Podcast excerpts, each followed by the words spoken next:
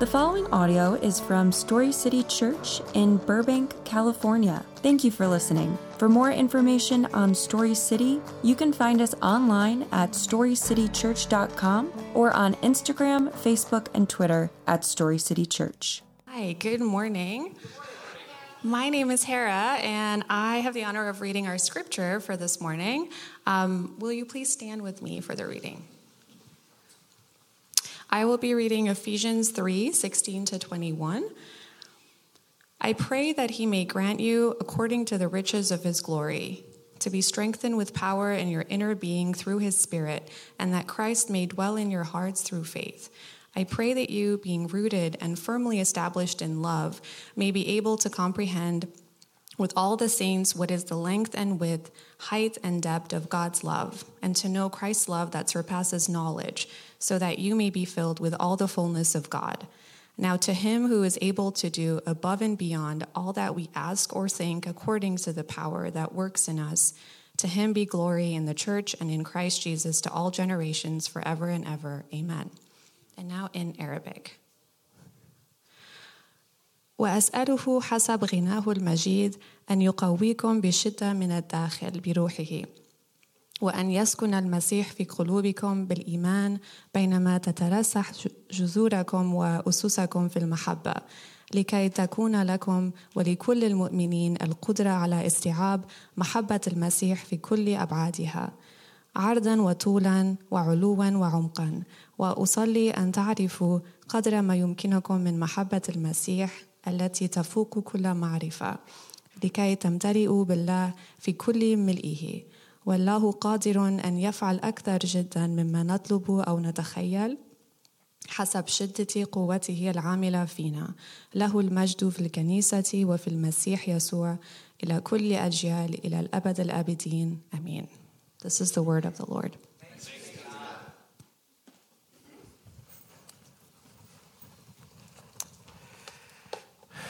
A field of dry clay rests before you all moisture seems to have been sapped from the ground as it dries and cracks and splinters into a thousand different pieces. And, and a low, dry dust rests upon the surface and you can see the grains of sand as they begin to shake and bounce upon the ground, eventually rising and, and, jumping as two armies head towards one another. The sun is crested in the early morning sky. To the north marches the Thessaly army, and to the south marches the Mycenae both armies with shield and spear in hand. To the west, you can see a red rock cliff, and to the east are green hills. These two armies are meeting in a valley of death.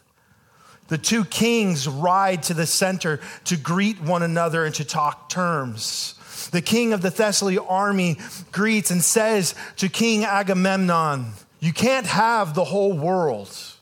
King Agamemnon responds, Today is a good day for the birds to eat. Let's settle this the old ways your champion versus my champion. With that, the king of Thessaly chuckles as he turns his head over his shoulder to beckon to his armies, Boagrius! And all of a sudden, his armies with spear and shield in hand begin to bang him. Boom, boom, boom, as a large man splits the wall. A man standing seven feet tall, pure muscle. Agamemnon, smirk comes across his face as he looks back to his army. Achilles! But silence. A lone rider rides out to his king. Sir, Achilles is not with the army. Go find him.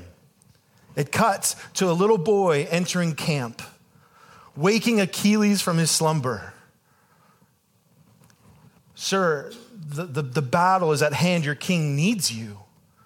As Achilles mounts his horse and is getting ready, the, the young boy says, Sir, I've seen the Thessalonian you're to fight. I would never want to fight him. And as Achilles dons his helm, he turns to the young boy and says, And that's why no one will ever remember your name as he rides to battle.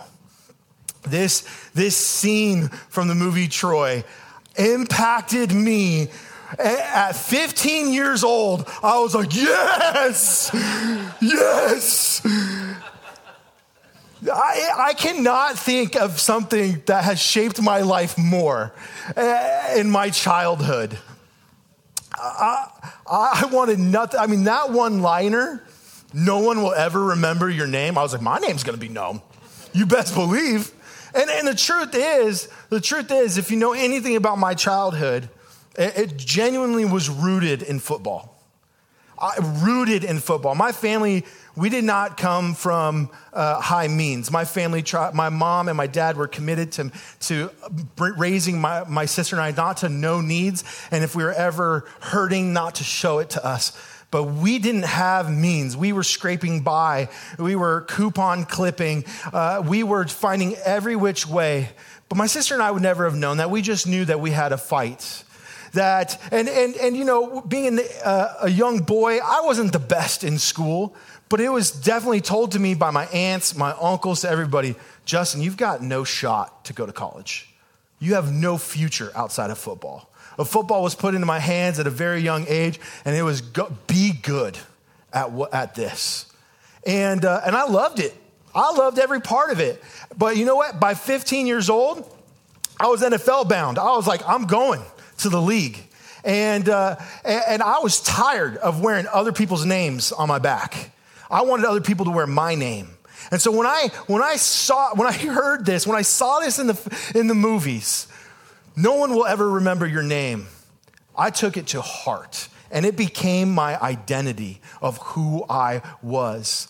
The problem is, three years later, this truly clashed with my worldview as I came face to face and met Jesus for the first time. You see, identity, psychology would tell us identity encompasses the memories, experiences, relationships, and values that create one's sense of self. My identity prior had been in my namesake and what I could what I could become and how I would be perceived and the accolades. And to be honest with you, it wasn't a far stretch. It, I truly was on a path to success. And this identity, this sense of self comes to a clash as I meet Jesus halfway through my senior year. And I came face to face because the call was clear of what it meant to be a disciple of Jesus. This Jesus, who though did not consider himself equal with God, he humbled himself by putting on flesh and dying on a cross. This Jesus who beckons all of his disciples if you want to follow me, deny yourself and take up your cross. This Jesus who interacts with John and his experience with Jesus forces him to respond I must become less, he must become greater. It is clear as my two worlds come face to face, if I'm going to follow this Jesus, I need to let go. I have to choose where my identity is going to lay. If it's true, identity encompasses the memories, experiences, relationships, and values that create one's sense of self, then it is imperative that we do the hard work of uncovering where our identity lies and understand what that means for us. Because we know this world is broken, and when we, when we face trials, our identity is what helps us make sense of what's going on around us. This is why it can be said that someone's character becomes visible in hard times. It's not because of a moralistic ability to white knuckle situations. It's the resolve of do they know who they are in light of the circumstances. So, where do we have to ask the question, where do I? I have to ask myself, where do I set my identity? This is why we are in a series called Maker's Mark. We believe we are created in the image of God, that we carry his image upon us, and that our identity is rooted in him. And there are some inalienable truths that come along with this. There's a lot of people in this room this morning, and to be honest, I don't know all of you. I wish to, but even for those that I do know, some that I may even know intimately, I don't know all of your background, all of your history. I don't know your home life, your view of mother and father, your relationship, what you went through in your early childhoods, what you had to overcome, the brokenness that you've endured. There's a lot of people in this room some of you are checking out church for the first time. Some of you have just started. You're, you have a question that's peaking. Perhaps you're even here in challenge of worldview. And you're just, you're just, you wouldn't identify that you are pursuing or seeking Jesus. Some of you are in this room and you're amidst the struggle. You're here in spite. You might, maybe you were raised in the church, but you've seen brokenness and it challenges maybe the truths that were told to you as a child. And so you're trying to rediscover truth. Some of you in this room have been enduring, clinging to the, to the gospel and the grace and the truth of love in Jesus Christ. But, you're, but the, it doesn't mean that we're exempt from the brokenness of this world. So every day you give yourself to Jesus. The one truth, no matter where you're at, no matter your background, no matter your history, no matter where you identify in your relationship with Jesus, there is one truth that is true for all of us today. And if you remember nothing else, I want you to remember this. You are unconditionally beloved by God. Unconditionally beloved by God. No matter where you come from, no matter where you're at today, no matter what tomorrow looks like, you are unconditionally beloved by God. Unconditionally. We see these in the verses that we, that we read today. If we take a look, I, I, I, need to start in the end to see what the claim is at the beginning because there's something that's hard about understanding that I am unconditionally beloved. There's something very difficult in that. One, to even believe that I'm worthy, one, to believe that I'm, uh, that I'm, that I'm allowed to be loved in that way. For others, uh, and in some circumstances, people have been hearing this a lot of their life God loves you, God loves you and you've been wrestling with that identity from the, from the very beginning. Some of you have experienced life experiences that maybe you're saying, well, my life experience would tell me differently. And so I'm here to wrestle in that. Unconditionally beloved by God. Ephesians 3 18 to 19 points out this mystery. As in, it starts in verse 18, it says that we would comprehend the depth and know the mystery of his love for us. So here's, here's what's difficult. Even Paul, even in our scriptures, it, it reveals that there's a mystery, that this is going to be hard to grasp this concept of unconditional belovedness. And yet, in the same, in the same verse, in the same wording, that we would comprehend it. There is, there is something that is, we can comprehend a mystery. We can comprehend an unknowable. We can know the unknowable. And so it brings a bit of resolve that isn't we're just left hanging. There's hope. No matter where you're at in your life, no matter where you're at today, no matter what you bring in this morning, you are not left in, in just a blank mystery. God wants you, and He's going to speak to you to help all of us comprehend this hard truth of unconditional belovedness that comes in our identity. Ephesians 16 through 17 uh, speaks to, well, how is it even possible? Because if, if you're anything like me, when there's a mystery, I don't do well with mysteries. I'm like, I need to know. My wife hates it when we watch movies because from the get go, I'm like, this is going to happen. Just watch. And, you know, sometimes I'm right. And so then, of course, I'm validated to keep guessing but I, am not good with mystery. And so when I read, there's a mystery here. There's something that I'm not going to be able to understand, and yet there's a promise of comprehension. I don't know what to do with that. So I have to, I ask the question, well, how is it possible to comprehend the mystery? I, verses 16 and 17 actually set us up to know what it's going to take. In verse 16 of Ephesians chapter 3, it says, I pray that he may grant you, according to the riches of his glory, to be strengthened with power in your inner being through his Spirit, and that Christ may dwell in your hearts through faith.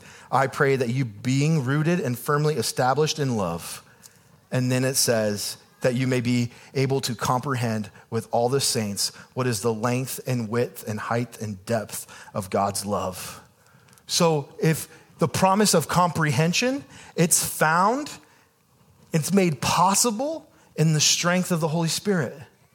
It's found in Christ's dwelling in our hearts.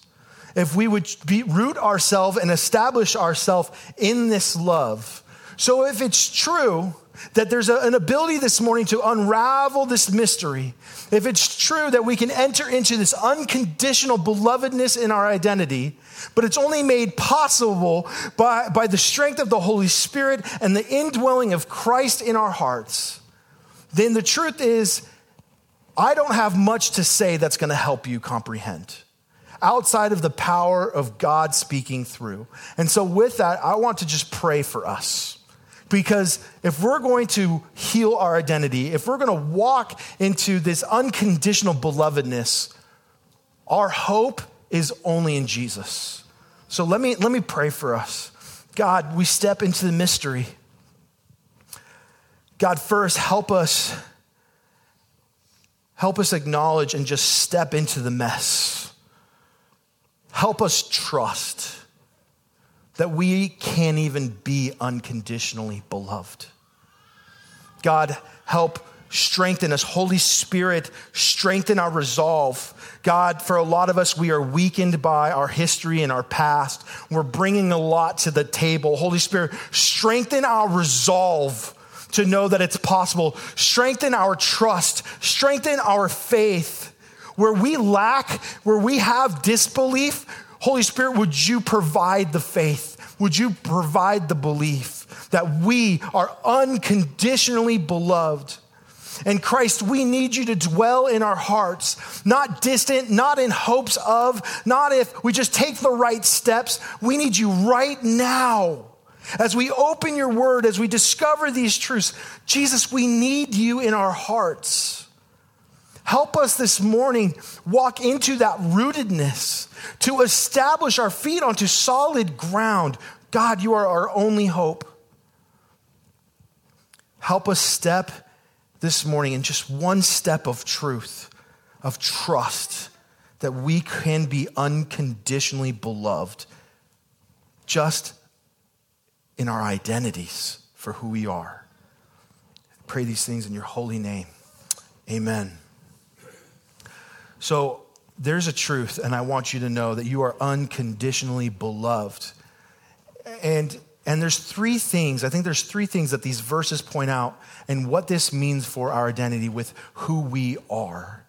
And so I want to walk through these things, but um, it's always hard as, as a pastor, as you're, as you're trying to, fill, like, okay, here's some points for, for those who are following along to, to write down or fill in the blanks and those kinds of things. How do I want to word this? And so, so it looks a little different this morning because uh, I just wanted some statements to be there so that if and my hopes would be that you would hold on to these or that you would need these, like you would use these to remind yourselves of truths. So I wrote these fill ins this morning so that later you, at any time, you can look back and it's a declarative statement to speak over yourself as an identity. Does that make sense? So you are unconditionally beloved by God. And if you're unconditionally beloved by God, we are beloved, and it means that if we are beloved, so I am free.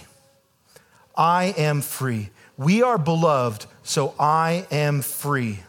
And, and, we see this in our scripture this morning in verse 17 that Christ may dwell in your hearts through faith. I pray that you, being rooted and firmly established in love, this establishment, this rootedness, the fact that Christ dwells in our hearts, Paul, in his language, he's speaking back to a truth that Jesus himself revealed to his disciples.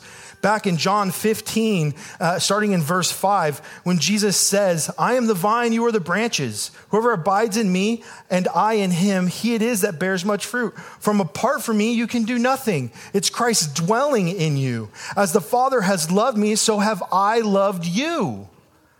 Abide in my love. If you keep my commandments, you will abide in my love, just as I have kept my Father's commands and I abide in his love.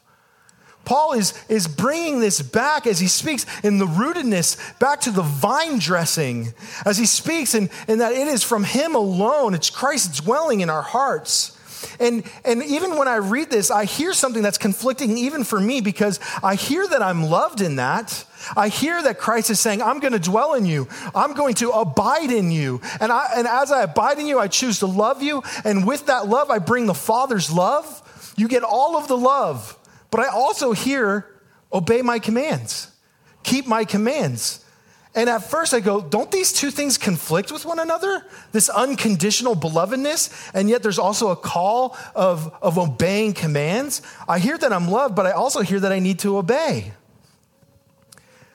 And, and at first I could be conflicted. In fact, I remember a time when I was conflicted with this, but I learned a valuable lesson uh, when I was 27 that has helped me understand what appears, where there appears to be conflict in an unconditional love with also pursuing the, the commands, pursuing what is what ought to be. At 27, I remember uh, falling in love with my now wife. Uh, some would say, as they recount the stories, that I fell in love before that. Um, but, uh, but I remember the resolve that I had in my heart the day that I proposed we, we, uh, we walked out. It was a mile hike to a point at the Grand Canyon.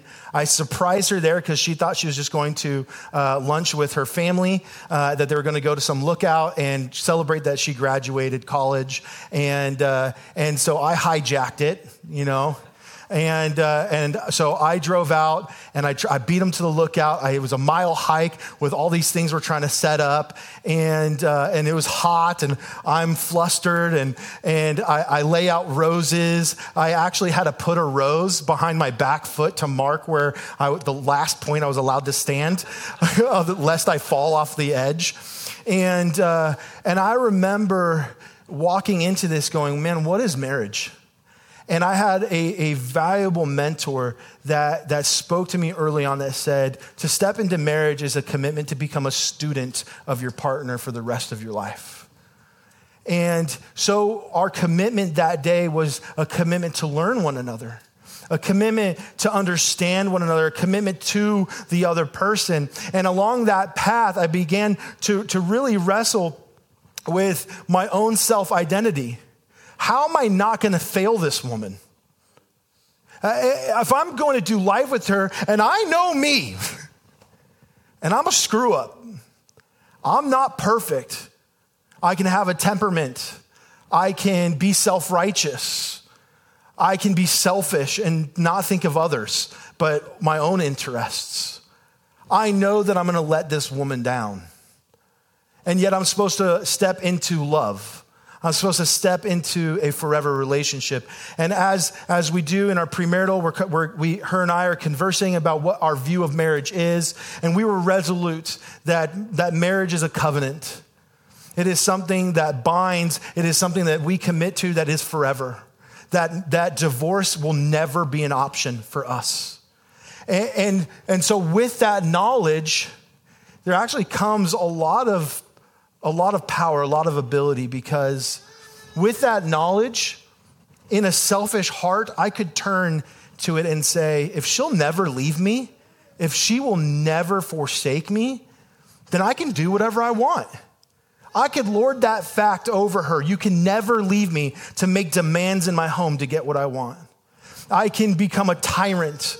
I can say, This is what we're going to have. I don't need you because you submit to the husband. I could sit in my home and I can speak words and allow anger to come over me and maybe lash out with abusive language or maybe even hit her, but she's not allowed to leave me because we are in a covenant. I could use this, this commitment selfishly.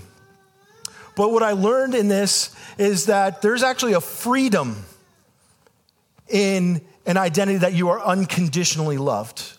There's a freedom because what it also means is that if she will never leave me, then, and if my greatest fear is that I will fail, how can I ever be enough for you? That question gets wiped clean away. because I will always be enough because I am her husband. That, that even when I try to do the right thing and, and maybe I fall short, that she will forgive me and that we can move forward. It means that I can actually, without shackles or without weights or restraints, actively pursue her in love without a, without a fear of ever failing. And I know that I know that a lot of you men in the room understand this. I know that a lot of you men struggle with being enough and being a provider and, and, and, and always being uh, uh, the person that, that others can rely on, that others can count on, that superhero complex where we have to stand and go against the world and, and take care of everyone else. And that's hard as you enter into relationships with others, especially a marital covenant, to, to understand that you are unconditionally loved beyond what you can provide, beyond what you can perform. And so it is in our relationship with God. God does not lord over us his commands. God does not lord over us uh, to, to, to, to be perfect. In fact, he was the perfection for us. He will never leave nor forsake. He calls us into an unconditional love. And so as we look back and we see the words, you abide in me and I in you, he who keeps my commands and abides, it is he who loves me. It actually removes the obligation of performance to a heart of pursuit without ever being pulled back of, well, I'm not enough. Why would I even try and pursue you, God? Well, I sinned this one time. I can't even go to you, God. Those shackles are no longer bound to keep, to keep those down. Those shackles were, were, were freed as Jesus defeated sin and defeated death on the cross. That, that God demonstrates his love for us in this, that while we are still sinners, Christ died for us.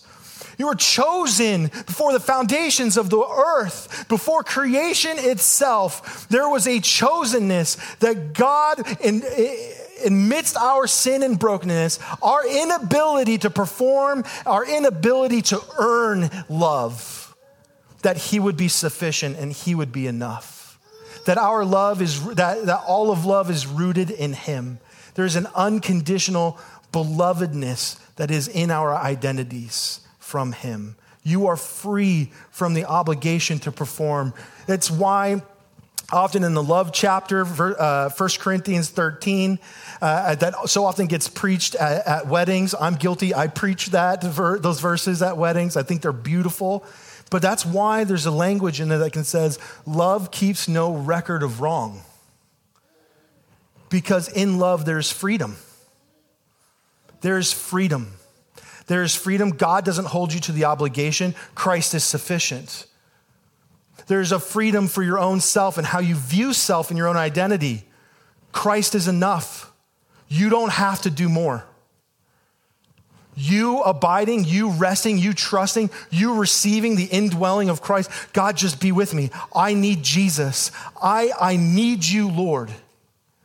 That is enough. It is the heart to pursue him in the ways and the walk in the paths to pursue the commandments. We cannot perform perfectly. In fact, I, I, when I counsel a lot of, of young people as they're uh, uh, trying to figure out, are we going to date? And there's all the pressures of the church, and they go, well, I can't just date this person because I got to work on myself right now. And there's all these other like things that are going on. Uh, they're like, I'm just going to get, and I have to remind them, you're never ready for marriage. You are broken. You will never get to a place where you are perfect enough to say that you are worthy of being loved, worthy of being valued. You have to, it's just a pursuit. And so, in that same way, I see it in others as they, as they try to accept this, this concept of I'm unconditionally beloved by God. Oh, well, well, I'm just going to get my life in order first. And if I can just conquer this sin or if I can just get over there, then I can enter into relationship with God because then I'll be good enough for Him to actually love me. You will never be there. And that's the whole point. It's not on our own strength, it's not in who we are, it's not in the conditions that we set. You are unconditionally beloved by God, period. All of you. not because of what you've done, but because of who He is. You are unconditionally beloved by God, and there is freedom in that love a freedom that allows you to pursue. It's the, it's, the, it's the mystery. It's what Paul has to address with the Romans when he says grace abounds. And, and, and then they respond with, well, does that mean that I can just keep on sinning if grace abounds? And Paul responds, by no means. It's not, there's not grace that you can live your life selfishly. It's grace that you can pursue freely. So I implore all of you, pursue Jesus in a freedom that is you are already unconditionally beloved. There's no other response. There's a freedom to just pursue and be an authentic, real relationship. What this also reveals to us if we are beloved, I am secure if it's not based on my performance, if it's not based on what, what I have to offer, then there's a security in his love. It's not going anywhere. Verse 18 uh, of our passage today says, Comprehend with all the saints what is the length and width and height and depth of God's love. There are dimensions to this love. There's a vastness to this love that is for you. And it's tacked on. Paul goes a little bit deeper, but he uses the same language in Romans 8 38 and 39 as he says, For I am sure that neither height nor depth, I am sure that neither death nor life, nor angels nor rulers, nor things present nor things to come, nor powers, nor height nor depth, nor anything else in all creation will ever be able to separate us from the love of God in Christ Jesus our Lord. We are His because He chose us, because He did the work. Our best efforts do not secure His love, only He does. 1 John 4:10 tells us this truth, straightforward, blatant. This is real love. Not that we loved God, but that He loved us and sent His Son as a sacrifice to take away our sins. You're unconditionally loved. So not only are you free, to pursue him and to pursue this, this identity of being beloved and to love in response. But, you're, but that love is secure, it's not going anywhere. You can't fail him, you can't lose him. There's nothing you can do, there's nothing that can be done to you that would ever take away his love for you because your identity is secure that you are beloved in just being you. Oftentimes, I do a lot of counseling, relationship counseling, and that could be dating, dating, romantic relationships, dating, engagement, marriage. But I also uh, will do workplace uh, for staff and, and, and staff uh, workshops. And one of the one of the hardest things for people in relationships to learn is that you're on the same team. It is a pivotal pivotal part of being in a relationship. You are on the same team and especially in marriage counseling, to remind you are on the same team. What is it? What's your objective as a marriage? What are you going after? What is your identity? And you are on the same team. And how quickly do we impose our, the competitiveness that we have in our own, own self, the, the bar that we set for ourselves when we feel like, man, I underperformed today. And when we have that self filter, we then expect that that's how other people see us. And so when I fail and I feel like a failure, then I think the world thinks of me as a failure.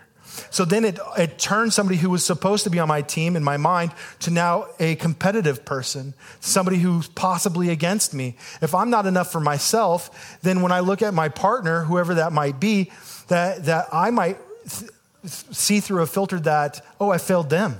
They must be against me. But that's never true. That's always a lie. If you're in a relationship, you're on the same team. And being able to just simply accept that truth moves you to a trajectory not only of being accepted, but of a plan. We can do this together. Oftentimes, I have husbands or wives, a spouse that comes to me and says, How do I communicate to my, to my significant other? And I say, Did you ask them? Well, when, when they act this way, when they're, when they're feeling insecure, how am I supposed to speak to them? Well, have you asked them, what can I do that, that brings up your validation when you're feeling that way? You're on the same team. Let them give you the tools to succeed. Listen, it's no different in our relationship with God. God is for you. He is for you. You didn't just join God's team. You didn't just join a world that says, okay, I guess it's all his plans, all that he wants. Do you not know that he is for you? That even while we're still sinners, he died for you, that he accepted you, and he's involving you, that you are created with a purpose, that God has a plan for you. He is for you. And it's hard because we spin this narrative that is so difficult, and we are healing from a generation that truly taught where the church failed because we were teaching that God does not and hates people, types of people things that we have to do that we have to be we have to be this kind of person. We have to look act dress talk this specific this is how to be a christian. And anything that falls short i don't know about your faith i don't know if your if your salvation is secure listen i'm not going to step that those are murky waters but what i can tell you in the truth is that god is not against you he is for you in every which way he's so for you that he would leave his throne and humble himself to put on flesh just like you. That he would take on the image of humanity and tie himself to it forever. He is so for you that he would, that he would experience death on a cross. God is for you, he's not against you. When you experience trials and, and tribulations in your life, it's so easy to be tempted to think, man, what did I do to you, God? What a lie from Satan to twist our life and the broken, sinful nature of this world to say that it was God's fault, that God must hate you, that, that you're, not a, you're not sufficient for Him. You are unconditionally beloved. That has never changed. God is for you, it is secure. He is, he is on your team. Brennan Manning would put it this way Christianity happens when men and women accept with unwavering trust that their sins have been not only forgiven, but forgotten washed away in the blood of the Lamb. You are unconditionally beloved by God. We are beloved, so I am secure. And the third and, and final thing for us to take away in our unconditional, unconditional belovedness is that we are beloved, so I am full. I am full. Verse 19, to know Christ's love that surpasses knowledge, so that you may be filled with all the fullness of God. You see, we may not know the depths, the exact measurements of his height and depth. We may not know the depths, but we can trust that it is enough. And not just enough to get by, but enough to fill us. Because the truth is, Jesus would say that it is the thief, it is, it is the enemy that comes to steal, kill, and destroy. Jesus' own words I have come to give life and life to the full. He is fullness in our lives. That's his promise to us. Jesus came to give life to the full. That means no matter the circumstances, the promises are that we would be in the full. I don't know what you're facing right now, but God loves you abundantly. I don't know what's happening around you. I don't know what you're dealing with internally. I don't know the identity crisis. God loves you abundantly. And I'll be honest with you, right now is a very difficult season for myself and my wife. We're in a really hard season. Uh, and, and, I'll explain this. There's no crash course. I know everyone's antenna go up whenever a pastor says something like that. There's no crash course here, but that doesn't, that doesn't mean that I don't have a hard life, that things aren't really difficult right now. A lot of you guys know that we just had a baby. We're at five weeks with this little girl, this beautiful blessing in our life. Uh, but guys, having children is hard. It's hard. I mean, through the exhaustion, the sleepless nights, the, the, the way we want things to go, the schedule we set for her, but she doesn't want to do that while also trying to raise a toddler in the home. And it's tough. And it's not just externally with children, it's relationally with my wife and her to I. We're tired and we don't always react or respond in the best way. When we're tired at 2 a.m. in the morning, you go, no, you go, no, you go. Well, I did it last time, and, you, and there's the temptation out of exhaustion just to simply uh, respond and do what's right. The moments that you can't control, I don't know what's going on in that room, that I come through the door and she's like, dude, I just got her to go to sleep. And all of a sudden, I'm the enemy for walking in at the wrong time. It happens. It happens. And it's okay. But right now, it's tough. It's really hard. And, and, and there is an easy temptation that, that, that pits us against one another. But, but listen, uh, this is where Kimberly and I have to remind one another and work hard because we don't respond well every time to one another. And at the end of the day, there's like a lot of a lot of I'm sorry's to be had. I'm sorry for doing this, I'm sorry for doing that. And what we have to work hard at is reminding each other, I already forgave you. I forgave you before that even happened. I, for, I was forgiving you while you were lashing out. Because, because that's what it means for us to be committed on the same team with one another. I forgave you before that even took place. And of course, as we speak those words to each other, sometimes she has to speak it to me more than her. Sometimes I have to remind her. We're teammates, we're both reminding each other. The, the natural response is, What did I do to deserve that grace? What did I do to, to, to deserve that kind of response? And again, that's when we have to remind each other we don't deserve it. We don't deserve one another.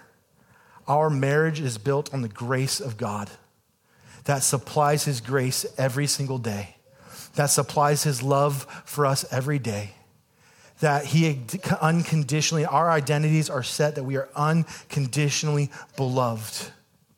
And so, how can I not unconditionally love? Second Corinthians 4:16 steps into the mystery when it says, Do not lose heart. Though outwardly we are wasting away, inwardly we are being renewed day by day. Uh, I want to try and demonstrate this with a quick illustration. So, uh, Eric and Danny, if you can help me out with that real quick. Um, there is. Um, there's a, there's a mystery that is inside of 2 Corinthians 4.16. Don't lose heart. I know that there's a brokenness, there's a sinfulness around you uh, not only in your lives, but even we are still tempted to, to go back to an old pattern, old ways. Uh, we are still in a shell. Though outwardly we're wasting away, inwardly we're being renewed day by day. Uh, there is a promise of this unconditional love, but we're still part of the hard part of the mystery is that we're still experiencing the sin nature of this world. His kingdom has not fully come. It is here and yet, eh, but still not yet. There's more to come. And so we can see, we can see that we are, we are in the shell. And as it talks about coming to, to, for Christ to dwell in us, for us to be filled by Him, we can be filled, but we are still inside of a shell. A shell that leaks and seeps, a shell that, that, that God, I'm not in a perfect vessel, not yet. But so, how am I supposed to experience fullness? How am I supposed to experience fullness if there's, if, if there's still brokenness? You see, in his, in his, when, when he says, I am the vine, you can do nothing apart from me. Yeah, if we were left to our own devices, but yet God is the living water that abundantly fills, and he's not going anywhere. He's just constantly filling. No matter the leak, no matter what's happening, God is constantly filling. And, and if, the, if the hose was enough for me this morning to get into this room, I'd show you what, it, what it's like when water doesn't run out and it just constantly pours and it constantly goes. You see, we might be in a shell. There, we may not be perfect yet. We may not have our inherited glorified bodies. I know that, that externally things seem, well, how can you, how can you love something that leaks? How can you love something that's broken? We're, it is Christ who provides the fullness.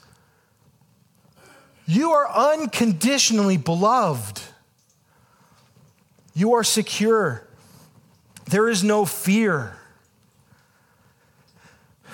You are full in Him. I just want to close with this. 1 John 4:11 says, "Beloved, if God so loved us, we also ought to love one another." If God so loved us, we ought to love one another. My friends, I speak to you that you might know the love of God again to everyone in the room, not knowing where you're at, I implore you to step into his love, step into your identity.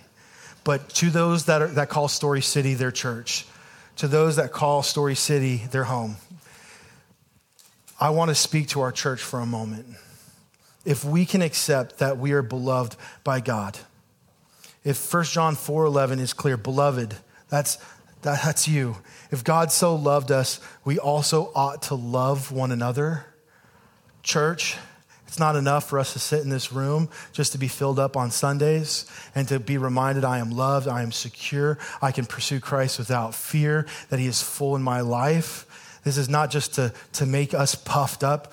Church, we need to get outside these doors and we need to tell others about the love of God. We need to tell others about their identity. We need to tell others in a way that transforms their life. I pray that there was some truth here this morning. I pray that maybe there was some revelation here this morning. Uh, but this revelation is, is for all of God's people because the Imago Dei, the image that is in humanity, isn't just for those who show up to church on Sunday, it's for everyone that, that inhabits this earth.